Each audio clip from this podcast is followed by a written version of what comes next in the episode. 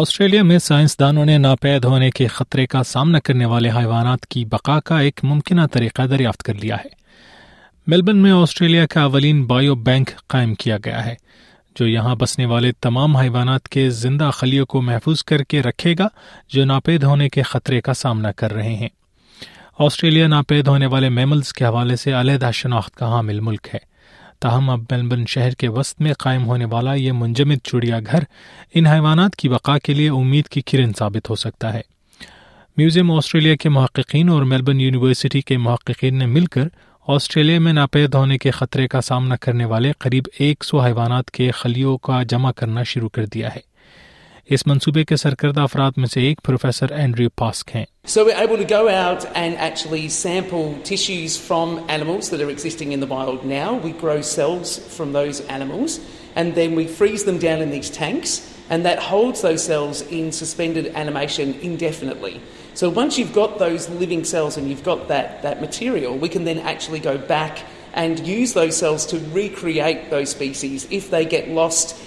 in a catastrophic weather event like a major bushfire or a flood, we actually have a way of capturing those animals and then bringing that diversity or those species back. اس چڑیا گھر میں دھونی رنگ کے چوہے اور گھاس کی چھپکلی کے خلیے پہلے سے ہی محفوظ کر لیے گئے ہیں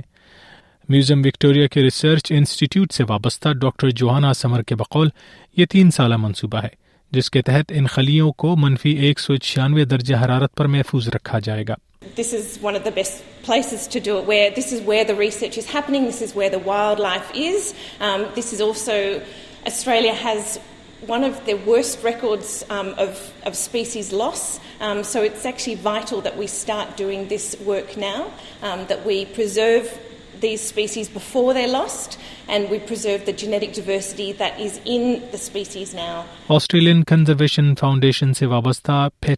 نے اسے خوشائن قرار دیا ہے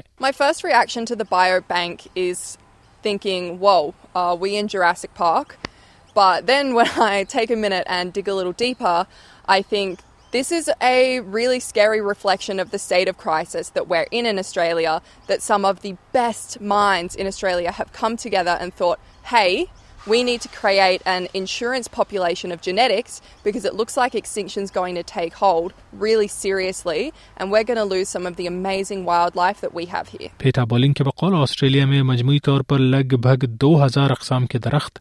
جنگلی اور آبی حیوانات ناپید ہونے کے خطرے سے دوچار ہیں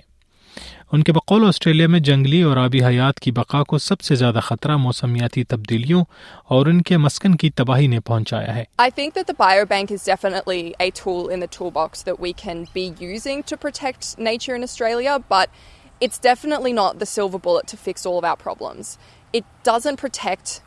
really